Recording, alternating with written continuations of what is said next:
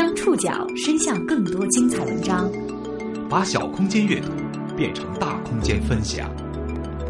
报刊选读，报刊选，把小空间阅读变成大空间分享。欢迎各位收听今天的报刊选读，我是宋宇。今天为大家选读的文章摘自《南方周末》，将和大家来说说楚门们的新世界。在中国的互联网世界里，直播无处不在。作为被逼到死角的电竞行业的无奈之举，网络直播出人意料的火了。除了游戏，性感、孤独、热闹和空虚都被拿来直播，他们成就了一个金光闪闪的新世界。在一个个虚拟平台上，网络主播们像一个真正的演员，毫无顾忌地展示着自己的生活，并因此成为千万富翁。他们是知道身在何处的楚门。报刊选读，今天和您一起探访楚门们的新世界。 Coming to you now from the largest studio ever constructed, it's the Truman Show! Yeah! 今天在节目一开场听到的这个片段，出自1998年上映的美国电影《楚门的世界》。What if you were watched every moment of your life? 在这部电影里，主人公楚门是一档热门真人秀肥皂剧的主人公。从他出生开始，他身边的所有事情都是虚假的，他的亲人和朋友全部都是演员，但他本人对此一无所知。你是谁？我是这个节目的制作人，他给无数人带来了希望、快乐和激情。那我是谁？你是明星，没有真实的东西。你是真实的，所以你才引人注目。到了电影的最后，楚门不惜一切代价走出了这个虚拟的世界。万一不能再见面了，那么下午好，晚上好。耶！不过时间到了2015年。《楚门的世界》的导演彼得·威尔应该来看看中国的这个新世界。在中国的互联网世界里，有一大批人不再逃避被真人秀直播，反而争先恐后地将自己的全部生活搬到高清摄像头前，甚至让观众投票决定自己的下一个动作。他们是知道身在何处的楚门，并因此致富，有的甚至身价千万。在摄像头的这一边，楚门们的直播内容包罗万象。抓蛇、打麻将、街头搭讪、家庭聚会、野营，甚至睡觉。在纽约的街头，在日本的动漫展，在伦敦的车站，只要是移动设备和网络存在的地方，直播就可以存在。而在摄像头的另外一头，是无数的观众通过发送弹幕对他们的主播评头论足。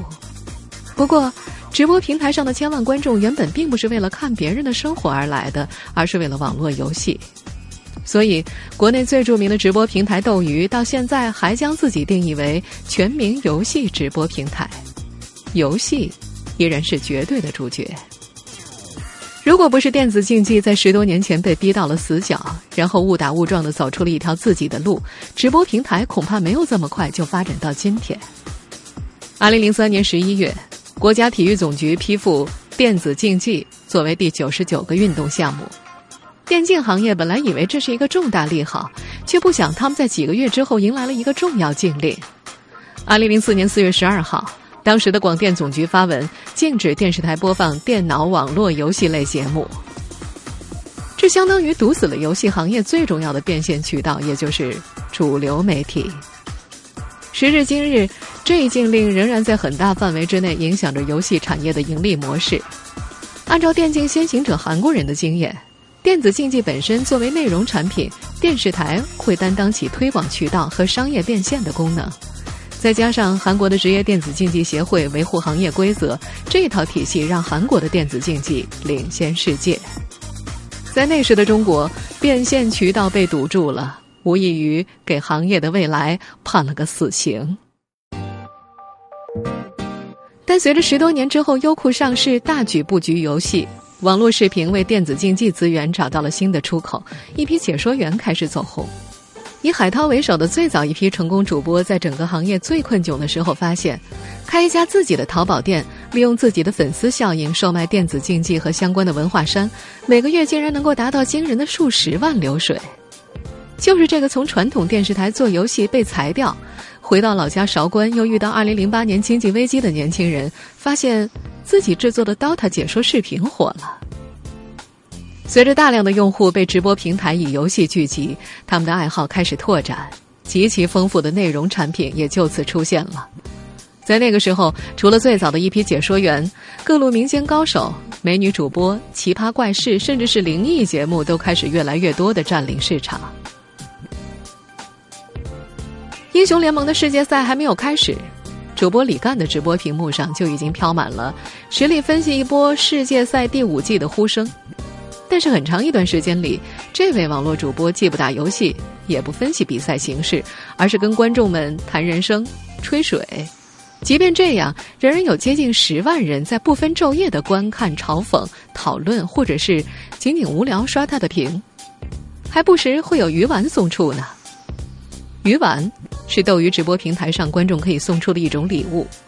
目前李干的工作室攒到的鱼丸是55吨多，相当于人民币5万5千多块钱的税前收入。比李干还多积攒了6吨多鱼丸的另一个直播间里，能够看到的主角是4只猫，没有人说话，配以不间断的日文背景音乐，观众们通过零星的弹幕在交流，到底一共有多少只猫，以及某只猫的脾气性格。尽管观看的人数相对少了一些，但是这个用4个摄像头直播猫的日常生活的房间，有着稳定和忠实的粉丝群。一位叫做庄明浩的互联网专栏作家在知乎上写道，他神经病的给3只猫充了100块钱。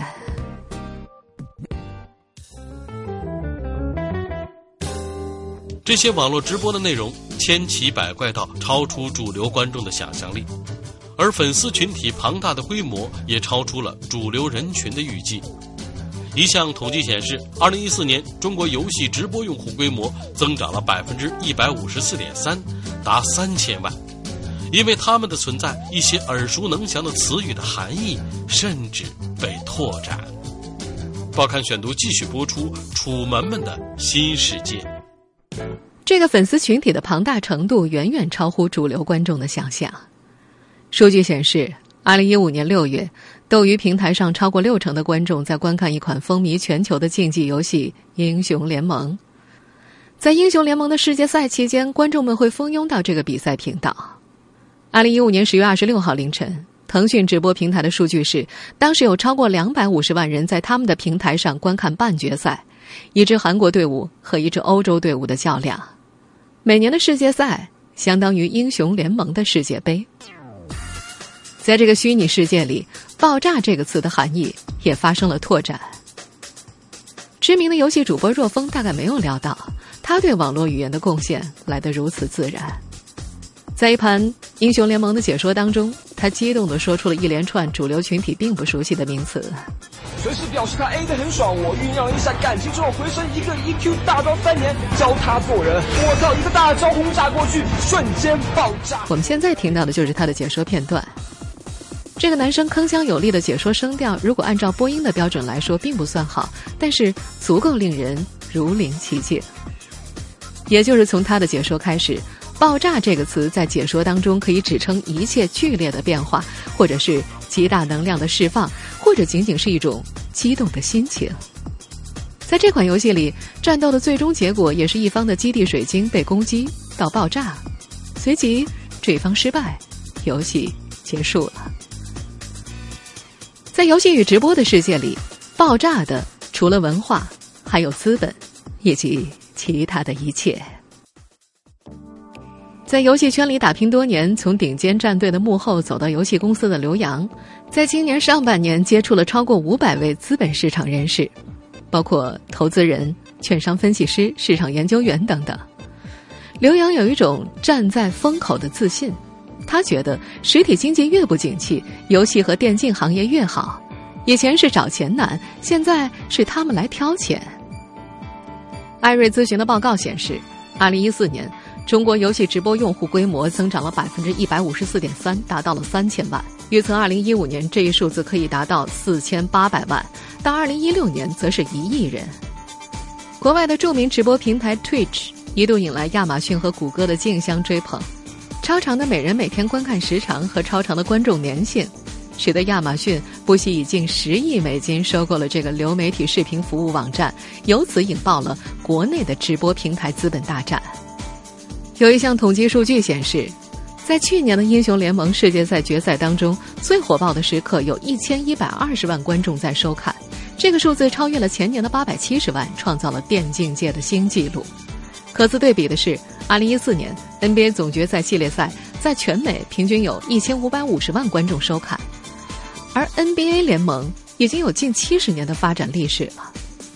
作为一种亚文化，英雄联盟的世界赛第4季首尔总决赛在2014年登上了 ESPN 的直播平台，点进给了这个主流的体育节目运营商在数据上足够的惊喜。和当年的资本哄抢职业选手一样，直播平台被爆炒的直接结果就是那些游戏主播的身价飞涨。包括七皇公司董事长孙博文在内的多位业内人士都表示，一批顶级的游戏主播早就可以轻松达到1000万级别这个数量的年收入。武汉法院的一次裁定多少印证了这一点。在闹出知名主播集体出走事件之后，斗鱼平台起诉了一批跳槽的网络主播违约。来自武汉市洪山区人民法院的一份民事裁定书截图显示，跳槽的主播之一 Vincent， 也就是鲍飞，1500万元的银行存款或其他等值财产被冻结。裁定书的日期是2015年9月22号。游戏主播们的收入模式也在报价被哄抬之后发生了变化，开淘宝店的传统模式甚至都有被抛弃之势了。有的平台公司直接将主播开淘宝店的潜在收入计算进了给他们的固定合约当中。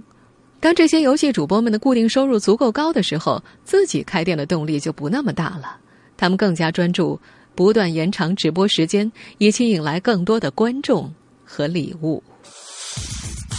粉丝和观众是游戏主播们高额收入的重要来源，但是网络的隐匿性带来的随意与暴力，也是这些主播们必经的第一课，即便这可能让年轻人们崩溃。报刊选读继续播出《楚门们的新世界》。如果没有斗鱼平台，五首歌王小鹏说自己可能会做个小卖部的生意。10岁的时候，他被倒下的高压电杆伤到，从此失去了2只小臂。不过他对游戏有着极大的兴趣，经常和小伙伴合作玩游戏，一人控制鼠标，一人控制键盘。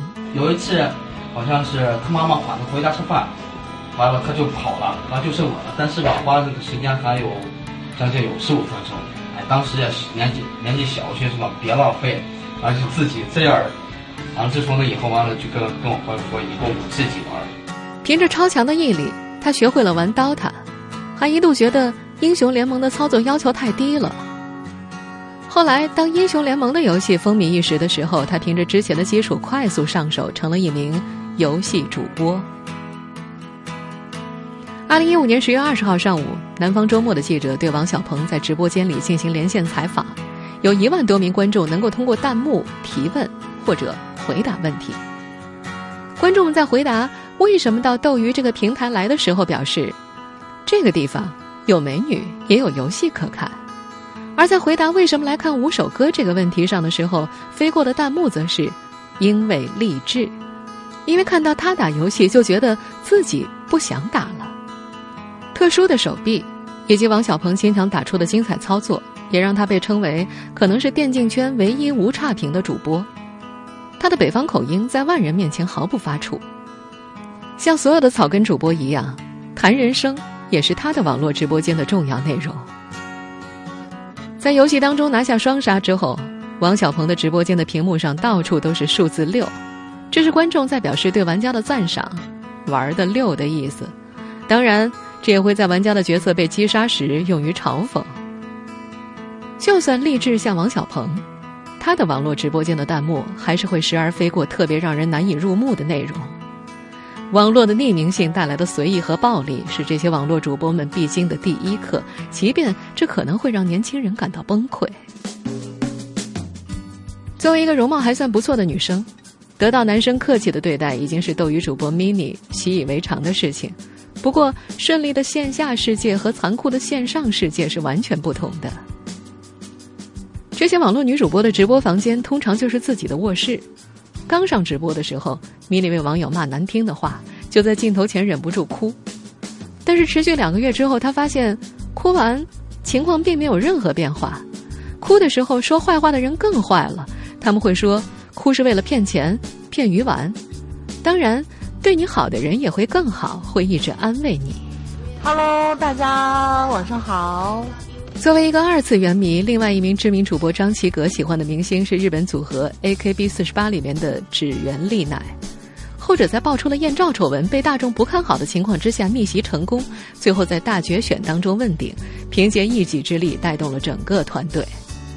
这样的励志故事是张棋格所钟爱的，他在直播镜头前也有着超乎寻常的自信，他的人生似乎还没有什么阻碍。5岁想当选美冠军的梦想在19岁就实现了，从大学毕业做模特，然后进入游戏圈。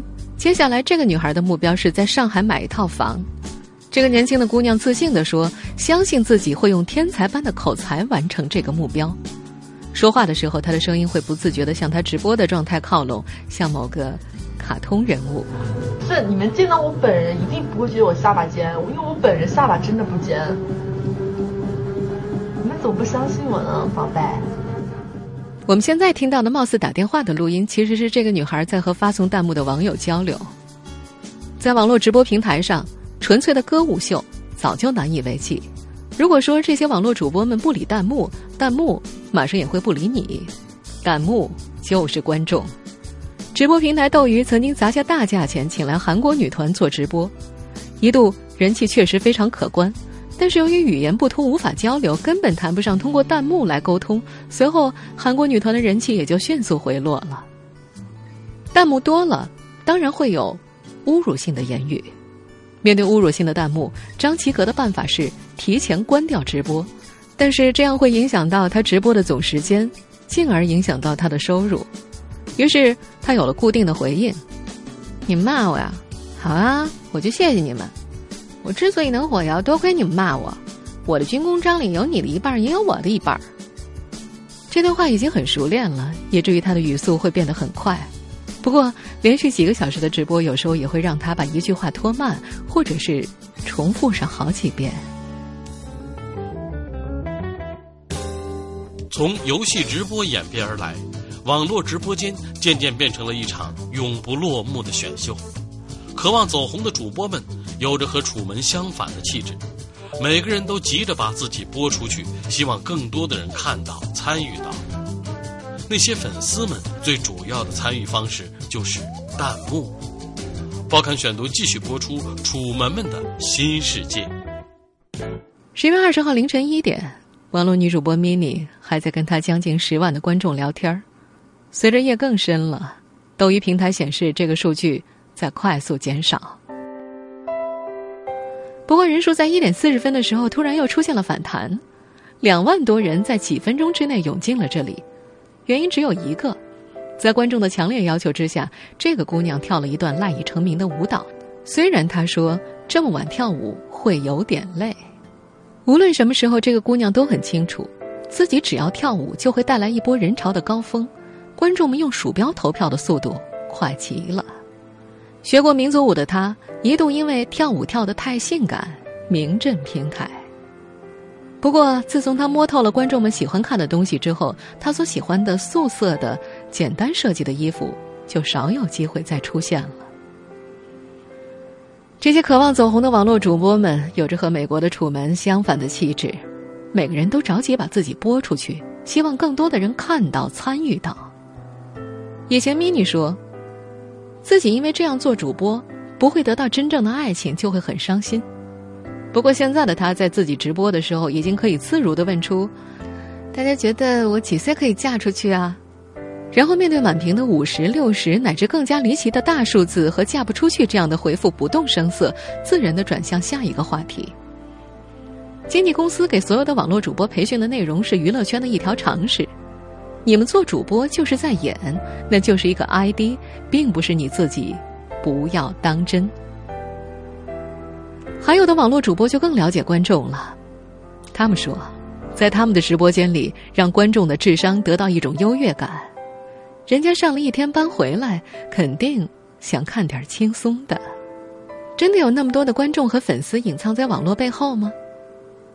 根据一位业内人士透露，实际上这些网络主播们的在线观众数的显示是有水分的，这基本成了每个平台的行规。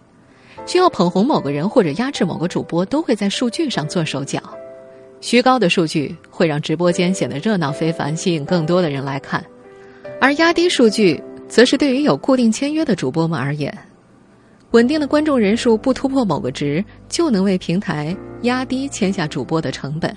几乎每个平台都有这样做的动机。意识到粉丝效应的潜在市场后，游戏的周边产品范围迅速扩展，从鼠标、键盘到飞机杯、零食，一个热衷游戏的宅男或宅女所需要的一切商品，都可以成为网络主播们售卖的对象。他们很快迎来了黄金时代。报刊选读继续播出《楚门们的新世界》。在今年5月的 TED 演讲当中，国内资深电竞人刘洋说，在2004年遭遇广电总局禁令之后的很长一段时间里，中国电竞圈活得最好的模式是富二代模式。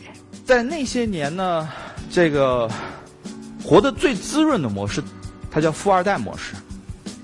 大家不要笑啊，这个正是因为很多的这种富二代，他们是真心热爱电竞技，他们在电竞技最困难的时候支援了阶级的电竞技，电竞技才能够走过那个冬天。富二代们虽然热爱网络游戏，但是对于从业者来说，这份收入并不稳定。好在他们很快发现了一个成功的商业模式，卖零食等周边商品，业内叫做肉松饼。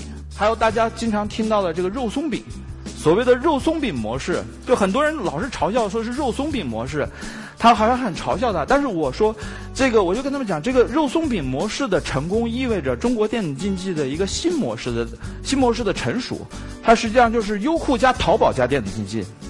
大家这个模式的诞生实际上是具有划时代意义的，为什么呢？因为中国电子竞技从此之后，它有了自己的推广渠道，它有了自己的变现能力，它有了自己的产品。以肉松饼为基础，没有赞助商，没有富二代的电子竞技也能自己活下去了。由于最靠近观众，受欢迎的网络主播自然成了游戏电竞行业最吸金的一环。在业内人士看来，一个网络主播的身价可以直接根据他淘宝店的月流水计算出来，而不必在乎其他渠道不稳定的收入。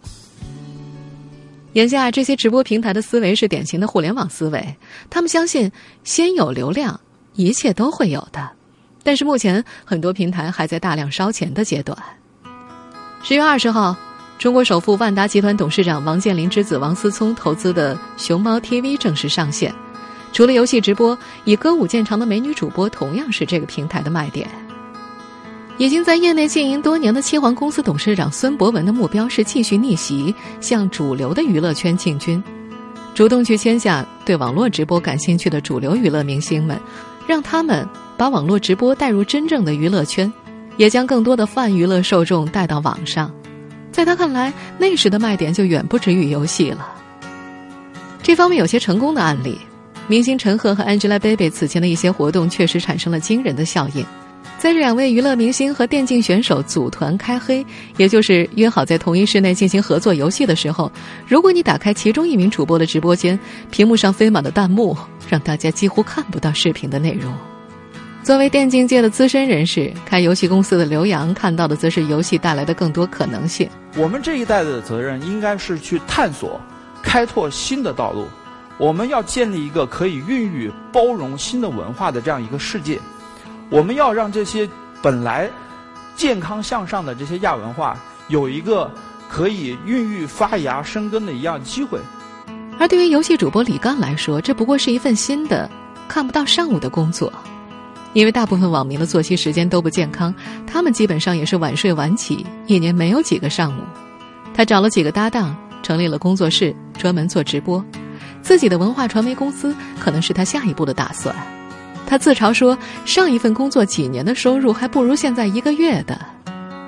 不过在刚上斗鱼直播的时候，2万观众就让李干紧张的话也讲不清楚，而他的上一份工作也的确和此毫无关联。以前他是一名警察。听众朋友，以上您收听的是报刊选读楚门们的新世界，我是宋宇，感谢各位的收听。今天节目内容摘自南方周末。收听节目复播您可以关注报刊选读的公众微信号，我们的微信号码是报刊选读拼音全拼。下次节目时间再见。